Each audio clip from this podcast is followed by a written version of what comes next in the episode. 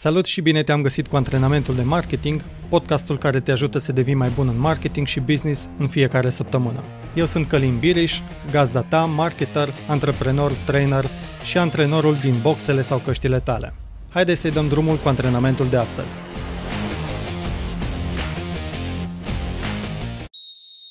Până îți faci încălzirea, vreau să-ți povestesc despre doi clienți cu care am colaborat în cadrul agenției Lupa. N-am să dau nume, dar vreau să exemplific puțin provocările de business și cum au vrut să-și crească vânzările. Primul client are un business principal în domeniul transporturilor. Deoarece a vrut să-și diversifice portofoliul de afaceri, având bani de investit, a decis să-și facă un magazin online de produse cosmetice. Provocarea principală cu care a venit la agenție a fost să-l ajutăm să-și contureze un brand și o strategie de intrare pe piață. Din punct de vedere al terminologiei de marketing, faptul că acest client a intrat pe o piață nouă cu produse pe care nu le-a mai vândut până în acel moment, această abordare este numită în matricea ANSOF ca strategie de diversificare. Al doilea client are un business cu saloane de manicură și pedicură în mai multe orașe din țară, care de asemenea și-a deschis un magazin online cu produse de înfrumusețare. Provocarea principală cu care a venit la noi a fost să-l ajutăm cu creșterea vânzărilor magazinului online. În cazul acesta, afacerea avea deja o piață formată de clienți, dar pe lângă servicii a introdus și vânzarea de produse realizate sub brandul propriu. Din punct de vedere al terminologiei de marketing, faptul că acest client a introdus produse noi pe o piață existentă, această abordare este numită în matricea ANSOF ca strategie de dezvoltare produse. Celelalte două strategii de creștere a vânzărilor din matricea ANSOF sunt penetrarea pieței și dezvoltarea de piețe noi. În cazul penetrării pieței, scopul este de a impulsiona vânzările produselor existente pe o piață unde compania deja este prezentă. Acest lucru se poate face prin investirea de bugete mai mari de promovare, prin realizarea de promoții și oferte sau prin cumpărarea competitorilor și așa mai departe. În cazul dezvoltării de piețe noi, abordarea este de introducerea produselor deja vândute de companie pe piețe noi – Spre exemplu, un magazin online de produse cosmetice realizate în România începe să vândă internațional către românii din Germania, UK și Franța.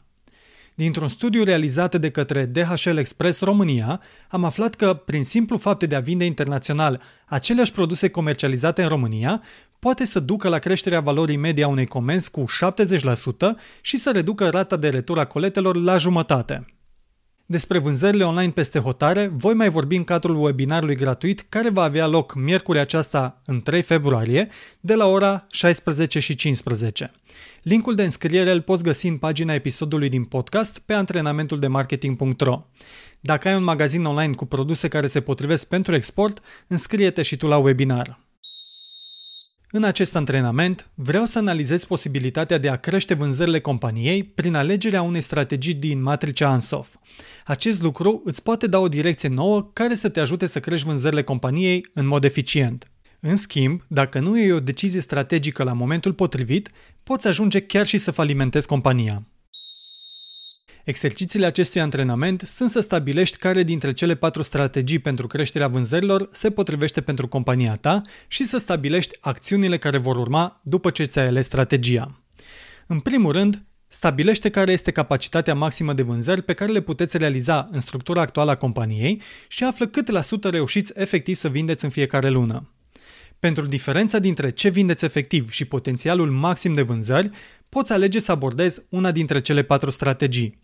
În primul rând, penetrarea pieței, atunci când vinzi produse sau servicii existente pe o piață în care deja sunteți prezenți. Dezvoltarea pieței, atunci când vrei să vinzi produse sau servicii existente pe piețe noi.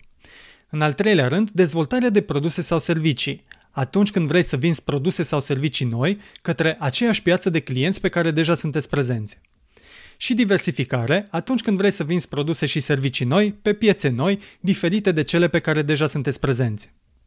În general, cea mai la îndemână strategie este cea de penetrare a pieței, prin care vrei să maximizezi vânzările de pe piața existentă.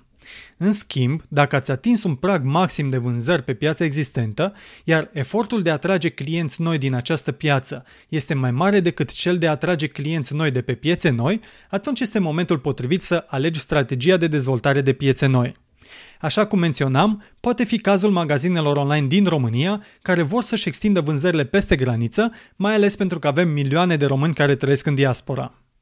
Dacă în urma analizei contextului, a clienților și a competiției observi că apar nevoi noi în piață care nu sunt satisfăcute de produsele sau serviciile pe care le vinzi în acest moment, atunci poate fi momentul potrivit să investești în strategia de dezvoltare de noi produse sau servicii.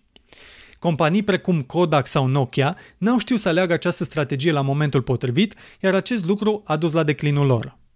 În final, dacă observi că nu mai poți crește vânzările pe piața existentă și produsele și serviciile pe care le oferi nu mai sunt competitive, atunci poți alege strategia de diversificare. Un alt motiv de a face diversificare este cel al creșterii siguranței financiare a companiei.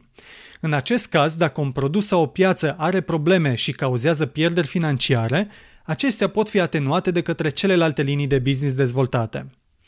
Așadar, care strategie se potrivește cel mai bine afacerii tale? Penetrarea pieței, dezvoltarea pieței, dezvoltarea de produse și servicii noi sau diversificarea?